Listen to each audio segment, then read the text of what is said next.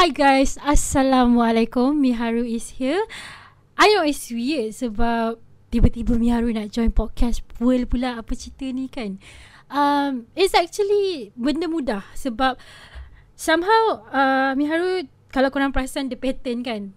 If I if my mental state is not right, maknanya aku I'm not ready to be in front of the camera. I will be on hiatus lama gila. So I don't want that. I want my content to keep on going. So kalau aku tak nak to be on camera, I'm going to continue it with podcast. So Yes, ini adalah the first podcast. Uh, macam Miharu, sebelum Miharu cakap apa-apa, disclaimer dulu apa yang kita buat ni secara santai. Uh, di mana macam contoh Miharu nak, mungkin orang baru balik kerja, tak tahu nak dengar apa. Ataupun korang-korang yang baru habis study uh, kelas online seharian, nak dengar something while um, rehat-rehat petang-petang, uh, bolehlah dengar podcast ni. So today topik dia sangatlah uh, tengah popular sekarang. Which is uh, Miharu tak akan mention the specific name because kita tak nak apa-apa jadi akan patah balik dekat kita. But kita ambil ni sebagai pengajaran dan teladan. Uh, so the topic is etika dalam creating content. Okay tak kisahlah kau buat podcast ke Kau tulis blog ke Kau buat post on Instagram ke Kau post on Twitter ke Is whatever content yang kau create in social media You kena ada etika to be honest. Personally with, dengan Miharu Miharu memang berpegang kepada etika yang whatever content aku buat adalah content yang tidak negatif. Content yang aku terhib terhibur dan gembira sendiri tau. Which is ada satu content yang kalau korang perasan kan um, I'm talking about my own content right? Uh, kalau korang tengok Ronan Noah Zoro punya content I was I was uh, kelang kabut. Lepas tu eh, ada anxiety yang tinggi Sebab to be honest The character I really love Rono Noah Zoro. But Kerana Orang keliling uh, my my followers ada certain tu paksa-paksa aku untuk teruskan uh, buatlah kak buatlah kak minggu ni buatlah nak one piece lagi nak one piece lagi. Aku rasa macam benda tu dipaksa. So after that I decided to just stop doing content for one piece as for now. Uh, I'm sorry to everyone yang masih nak tapi for my mental for my mental health because I I really nak titik beratkan my mental health and my mental state. Aku nak in a positive state. So aku decided untuk stop kejap. As for now okay? So uh, berbalik kepada topik yang Miharu cakap tadi tu uh, kenapa kita kena ada etika dalam creating content? It's like kau letak diri kau sebagai um, orang yang people look up tu doesn't matter kau punya followers ada seribu seratus benda tu akan berkembang tau. So sekiranya benda tu berkembang, there's gonna be a lot more people look up to you. So as kau sebagai seorang yang dipandang, kau patut uh, tahu yang kau tak boleh nak influence orang benda-benda buruk. Lagi-lagi sekiranya kau punya viewers is like budak underage, budak sekolah, budak yang masih nak mencari kehidupan orang kau faham tak so you cannot you cannot just gunakan kau, kau punya viewers budak-budak sekolah yang naif ni I'm sorry no offense tapi I've been there. Aku tahu masa aku sekolah I was naive. Uh, mungkinlah tahap kematangan aku awal sikit masa sekolah menengah tapi there's still a lot of my friend yang masih naif dekat zaman sekolah menengah. So bila kau create content you cannot just gunakan budak-budak yang naif ni sebab orang akan bawa percaya dan orang akan terbawa-bawa tau. That's why masa aku buat Bang Bang Bang Bang Studios uh, dengan Cap, Caprice dulu aku cakap dengan budak-budak bang-bang aku cakap okay this certain topic memang Miharu takut nak cakap such as deep web 4chan you know 4chan is like a meme board but that's always like scary thing dekat 4chan bukan 4chan je Facebook Reddit semua ada scary black hole lah dekat dalam every social media. So aku takut bila aku borak pasal benda ni budak-budak sekolah akan terbawa-bawa sebab Bang Bang punya audience is budak-budak sekolah. But I thank God lepas uh, Bang Bang rebrand, orang punya brand iaitu Rindu Raudah, uh, orang delete semua konten-konten tu. I really thank God. Sebab aku terpaksa, aku terpaksa borak pasal konten tu sebab aku dibayar untuk konten tu. So aku kena ikut dan aku kena turut. Tapi aku filter.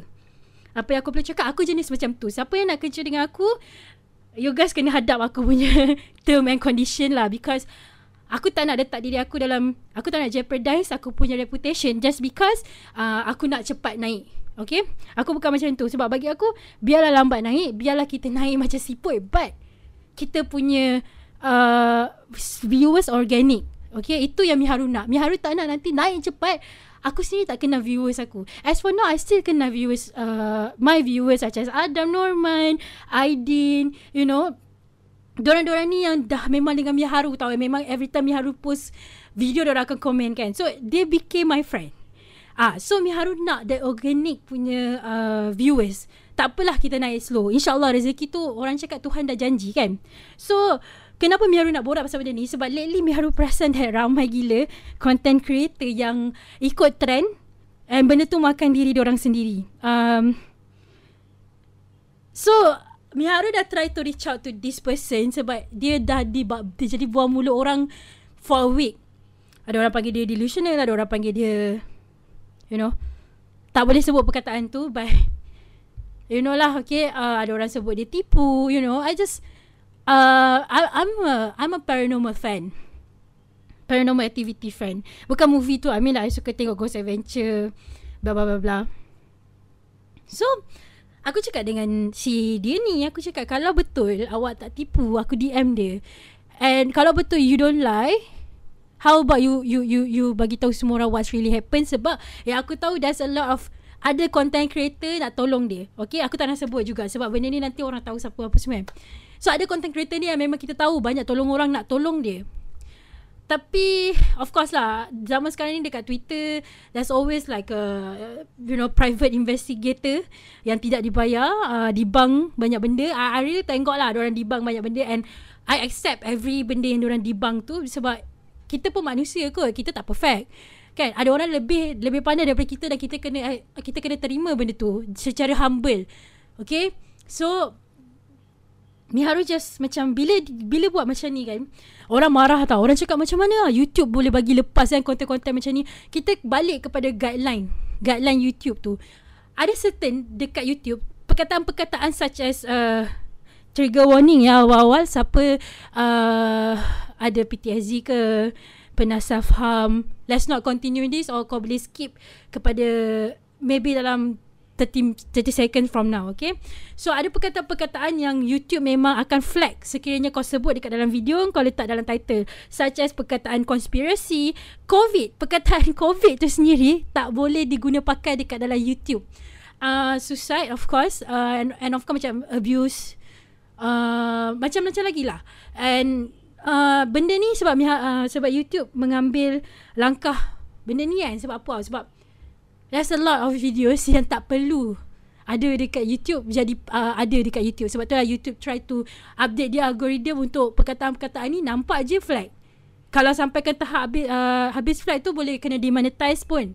Ada tahap macam tu. So itu cara YouTube buat. Sebab kita tahu YouTube bukannya ada diorang ada pekerja but everything yang dekat dalam YouTube tu semua algorithm right So korang tanya macam mana Miaru Macam mana boleh lepas? Macam mana boleh lepas benda ni? Apa semua kan? Wallahualam lah. Kadang-kadang tu rezeki dia dia lepas. Nak buat macam mana? Kita tak boleh nak cakap macam Kenapa YouTube tak tak, tak ambil tahu? Apa semua kan? Bukan YouTube tak nak ambil tahu. Rezeki dia dia lepas. Itu je. Kemungkinan besar dia cakap Dia tulis dalam bahasa Melayu. Tapi itulah. Aku tak tahu macam mana algoritma tak boleh read. Kita tengok nanti macam mana uh, Apa kesudahan dia. Sebab I did say to this this person Sekiranya you tipu uh, I tak nak you jadi the boy who cried wolf. Tahu tak cerita the boy who cried wolf tu yang macam first dia cakap dekat orang kampung yang weh ada wolf nak makan aku. Tiba-tiba tak jadi sampai tiga kali. Baru lepas tu bila the, the, the real time wolf tu datang nak serang dia. Orang kampung dah tak kisah. I'm afraid that's gonna happen sebab it, it is happening. Okay, uh, Twitter user semua dah tak percaya dah. Everyone in the Twitter tak percaya. But his viewers which is the underage budak sekolah percaya 100% dan terbawa-bawa. It's not good. That, that is negative. Sebab apa tau Kau kena bayangkan eh, Budak-budak bawah umur ni Budak-budak sekolah ni Diorang adalah future Generation Kita. Okay? Kita tak nak Membentuk Generation akan datang Yang Paranoid. Kita tak nak macam tu. Enough Enough is enough Okay, kita tahu dunia ni tak perfect tapi kita tak kita kena bertanggungjawab as society untuk membentuk kanak-kanak ni menjadi kanak-kanak yang bertanggungjawab. Kita dah kita kena buat. As long as kita dah mencuba benda tu apa-apa jadi kemudian kita dah habis bahagian kita sebab kita dah cuba. We already said enough is enough. Kita orang dah ajar what is good what is not. Tapi orang nanti dah membesar dia orang tahulah mana betul mana salah tapi kita tak boleh um, mengambil kesempatan di atas orang punya kenaifan. Okay? Sebab orang ni look up to you. Orang ni look up to us. Budak-budak sekolah ni tengok kita sebab dia cakap dia tengok YouTube sebab ini generation orang generation social media. Di mana apa-apa zaman kita dulu mungkinlah kita tanya kita cakap orang yang kita look up tu macam aku Dr. Syed Muzaffar. Um, even zaman aku pun aku sih cakap aku ada aku ada YouTuber yang aku look up such as PewDiePie, Michelle Fine tu zaman-zaman aku wow. Michelle Fine um, siapa nama dia tu? Um, Allah Mark Mark uh, dah tak ingat dah nama dia Baru masuk hospital hari tu Eh kenapa kita tiba lupa nama dia ni uh, So yeah Tapi zaman sekarang ni orang kemungkinan tak ada orang yang orang look up tu yang macam kita. Mungkin kita cakap aku suka aku look up tu Dr. Syed Muzaffar, Neil Armstrong, you know, Alan B. Shepard. Itu orang-orang yang aku look up tu because Alan B. Shepard is the first human to go to space. Uh, Neil Armstrong of course going to the moon apa semua kan. Zaman sekarang ni kebanyakan dia bila kita tanya korang nak besar jadi apa? Nak jadi streamer, nak jadi YouTuber, you know, itu orang punya generation. Tapi selagi boleh kita ajar orang education tu penting. Dropping out from school is not a choice. Sebab ada orang susah, they had to. They have to. Faham tak? Itu sedih tau. Ada orang betul-betul susah, tak ada duit nak pergi sekolah. Diorang terpaksa berhenti sekolah dan bekerja untuk sara keluarga diorang. Tapi sekiranya budak tu cukup, cukup mak bapak dia bagi duit untuk pergi sekolah apa semua, tapi dia punya cita-cita YouTuber. We don't want that. Kita tak kita tak nak macam tu. Sebab YouTube ni is a good platform for you to create content. Tapi you kena ada something for a backup. Macam YouTuber um, ada bagi Simply Nail Logical. Uh, dia merupakan uh, Canadian nail artist tau. Dia buat macam kuku, macam nail polish apa semua tu. Dia dengan boyfriend dia buat YouTube. Uh, tapi boyfriend dia uh, sebagai macam dia punya cameraman apa semua lah. So, dia orang ada borak pasal benda ni. Kenapa dia orang still uh, bekerja dan buat YouTube juga? Sebab dia macam rezeki tau. Tiba-tiba satu hari nanti kau jatuh, and you don't have any backup, itu sakit. So Miharu tak nak budak-budak zaman sekarang ni macam cakap nak jadi YouTuber, nak jadi streamer. Boleh. Boleh dek, tak kisah. Belajar tu penting. Habiskan sekolah dulu, masuk universiti kalau mampu. Jangan cakap kalau mampu. Kita berusaha untuk kita dapat ke Menara Gading. Faham tak? Kita jangan cakap nak jadi streamer. Lepas habis sekolah jadi streamer. No, no, no. Okay? Dalam 10 mungkin dalam 2 atau satu orang je yang berjaya. Ha, tapi kita kena kita kena pupuk budak-budak ni yang Belajar itu penting, ilmu itu penting. Dan belajar ilmu tak pernah rugi. Ah, ha, faham tak? So the negative side effect from YouTuber-YouTuber ni also called influencer. Sebab aku tak panggil diri aku influencer tau. I'm not a me girl eh. But aku memang tak suka. Even masa aku pergi MBO punya project dengan MBO pun, aku letak dekat dalam under influencer. But bila aku jumpa budak-budak macam daripada SG Gag, aku jumpa budak-budak daripada Indonesia, aku cakap I'm not an influencer, I'm a content creator. And orang faham. Sebab bila influencer kau letak diri kau dekat satu tempat yang kau te- kau kena influence orang benda baik dan sekiranya kau influence orang benda buruk, itu kau kena take responsibility on that. Faham tak? So aku tak nak, aku takut. I said to myself, I'm not a perfect human. Takkanlah aku nak uh, cakap diri aku influencer but I know I'm not I'm not perfect. Somehow people will see me outside you know my private life you know my family. I don't want people to know that. Those kind of stuff. Aku, tapi dalam masa yang sama walaupun aku panggil diri aku content creator aku cuba untuk influence orang untuk jadi baik. Sebab itu tugas kita as manusia. Kita tak cakap dengan orang eh besok kita buat jahat. No no. Kita akan cakap buat baik. Kan? Kemudian kau jumpa orang orang cakap eh buat jahat buatlah jenayah jom kita buat jenayah. Tak orang akan cakap buatlah baik. Faham tak? Itu logik dia sebagai common sense as human tapi bila orang-orang yang betul-betul dah claim dia influencer, kebanyakannya they didn't portray their, their self as uh, themselves as uh, an influencer. Faham tak? Ha, tak boleh macam tu. Lagi-lagi in this case, you cannot put yourself like this. People akan ikut kau. People akan pandang kau. Sebab, do like you you moving into a big house. Budak-budak mesti akan cakap, weh aku pun nak duduk rumah besar juga. Siapa tak nak? You get what I mean tak? Is that is a good thing? Kau motivate orang untuk dapat uh, hidup secara selesa. Tak tak kisah. Benda tu tak salah. But bila salah dia apabila engkau membawa topik-topik yang buat budak-budak terbawa-bawa. Such as conspiracy theory, benda-benda paranormal, benda-benda macam ni. Cukuplah sekadar kita tahu tapi bukan untuk kita suruh orang tak orang lain macam join sekali. Faham tak? Benda tu dan kalau kau buat macam Aku bagi lah topik macam kalau aku ada kawan aktivis pasal alam sekitar. Okay, kalau dia nak borak pasal alam sekitar ah tu tak apa sebab dia influence people to know that pembalakan haram. Sebab pembalakan lah banjir-banjir ni berlaku. Faham tak? Pokok-pokok dah tak ada. So, air semua macam mana? Tak tak ada benda menghalang air untuk turun. Ha, tiba-tiba aku cakap pasal alam sekitar pula kan. Tapi tu lah, benda ni santai. So, kita masuk semua. So, bila macam aku, aku punya image is, oh, akak Marvel, akak game. Macam tu kan. Tapi dalam masa sama kadang-kadang aku cakap je pasal mental health. Sebab aku memang nak jadi someone yang advocate tentang mental health. Faham tak? And sebab tu aku cakap dengan si dia ni juga. Aku dalam DM dia aku cakap uh, I'm afraid about your mental states. You tak boleh duduk seorang-seorang. You need uh, to seek help from professional. Maknanya macam maybe uh, doktor, you know, psychiatrist. Yes, kita rasa malu untuk kita pergi jumpa doktor macam tu. Tapi tolong ah.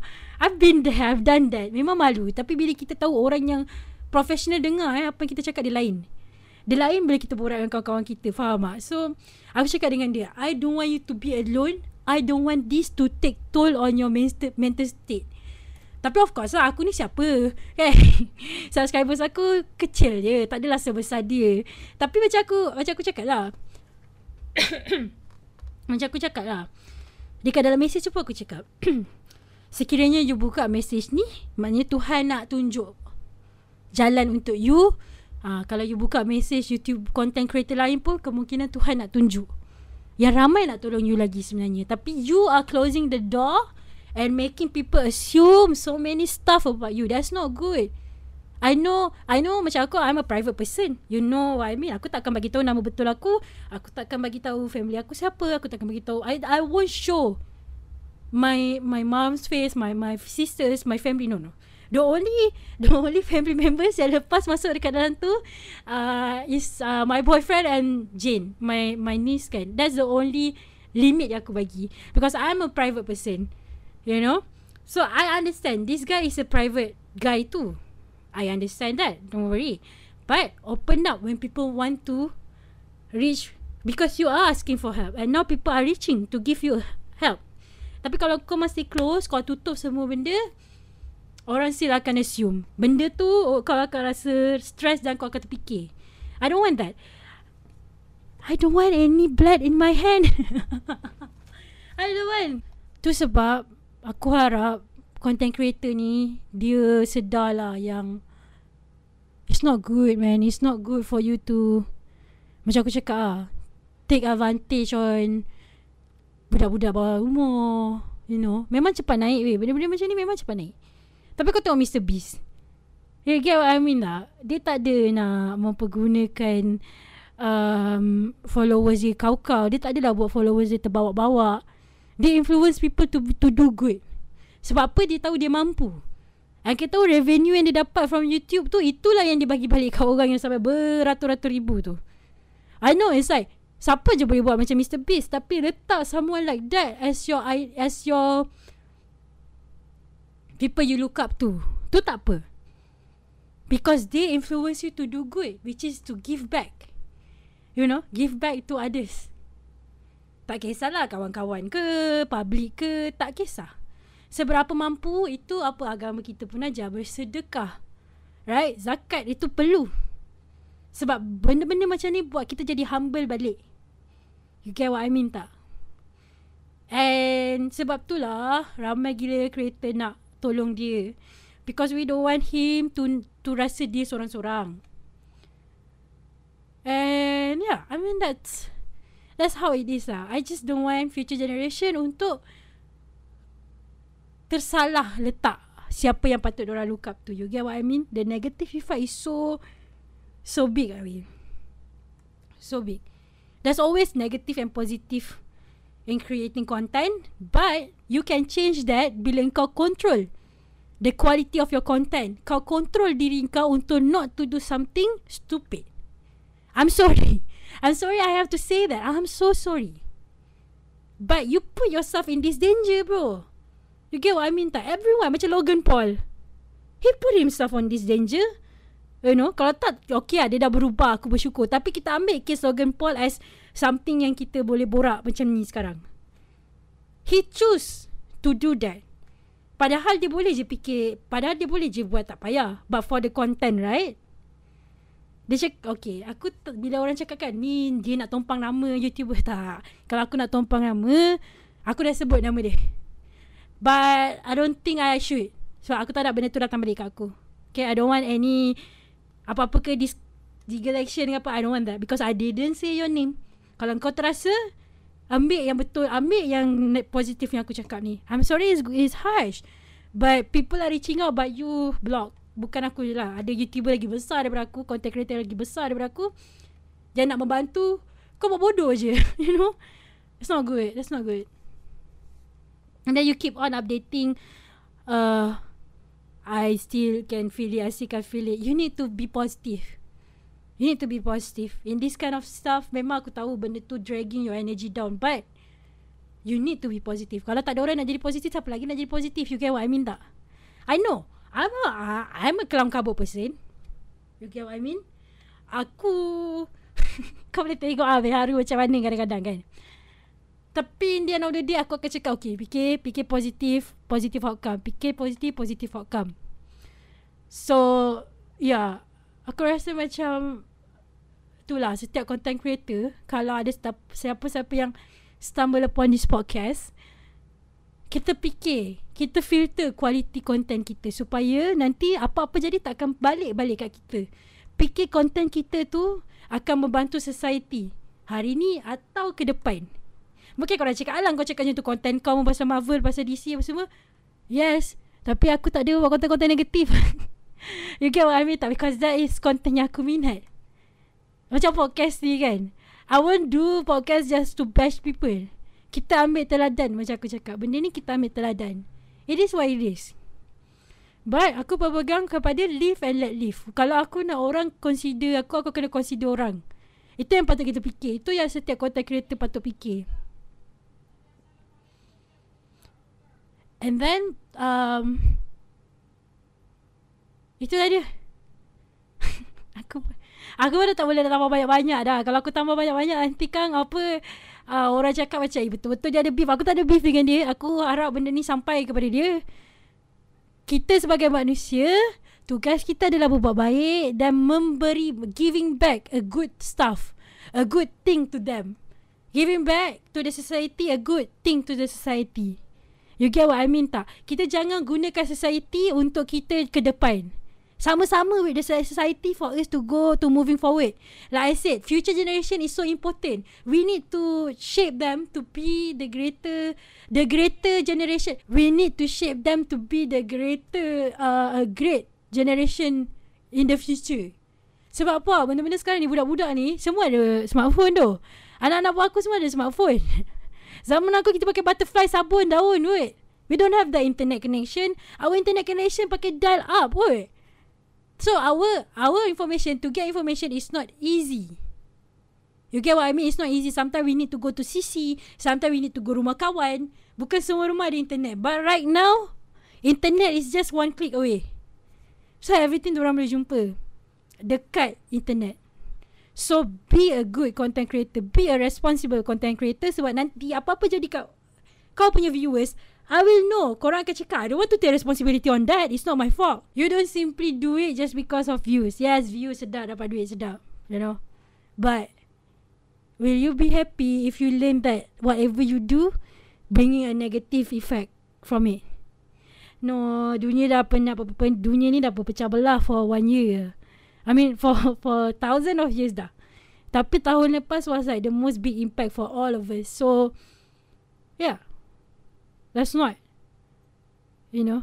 Let's not. Sama-sama kita join kehancuran tu. No, no. Jaga bumi. Jaga relationship kita dengan society. Be a good responsible society. Be a good person when you do content. That's all. Ini pun nasihat kepada diri sendiri juga. You know. So, esok-esok pun aku siap akan create content. Aku takut esok-esok aku dikilaf aku juga. But, kalau aku kilaf, ingatkan aku. Itu je aku minta. You know. Ingatkan kita semua. So ambil lah benda-benda ni sebagai teladan Adik-adik it's not good for you to terbawa-bawa Apa yang ada dekat YouTube dia tu Take it like a grain of salt Maknanya kita ambil masuk tinggi kanan Keluar tinggi kiri Jangan kita simpan ha, Jangan masuk tinggi kanan kita simpan kat otak lah nah, nah, nah, nah. Masuk tinggi kanan Keluar tinggi kiri Move on with life. Belajar dek. Ilmu tu sangat penting. Eh, sebenarnya orang cakap pasal ilmu-ilmu ni kan, belajarlah tak pernah rugi. Membaca. Rajinkan membaca. Okay. Tu je lah aku rasa for the first episode. Next episode, I'm gonna talk about Cyberpunk, CD Projekt Red, what really happened. so, yeah, stay tuned guys. Um, take care, be geek forever. Terima kasih sebab semua yang bagi support untuk podcast pertama ni. Kalau ada silap, kalau ada salah, minta ditegur. Uh, boleh DM aku dekat Miyaru Kenshin lah kalau ada apa-apa topik yang korang nak aku borak. Uh, kalau boleh, kita Jangan borak pasal anime kejap. As for now ya, aku aku masih tengah nak recover balik dengan apa yang terjadi experience aku dengan One Piece hari tu. Don't worry, I still read One Piece. It's just that I don't cover about it. Ah, itu saja. So, aku harap semua masih menjaga social distancing. Case makin naik, it's not good. Ah, uh, we're going to talk about this. Ah, uh, COVID juga. What what's my perspective sebab aku B20 je kot. Eh, B40 kot. B20, B40. So all the anxiety yang aku hadapi and everything aku akan borak pasal benda ni.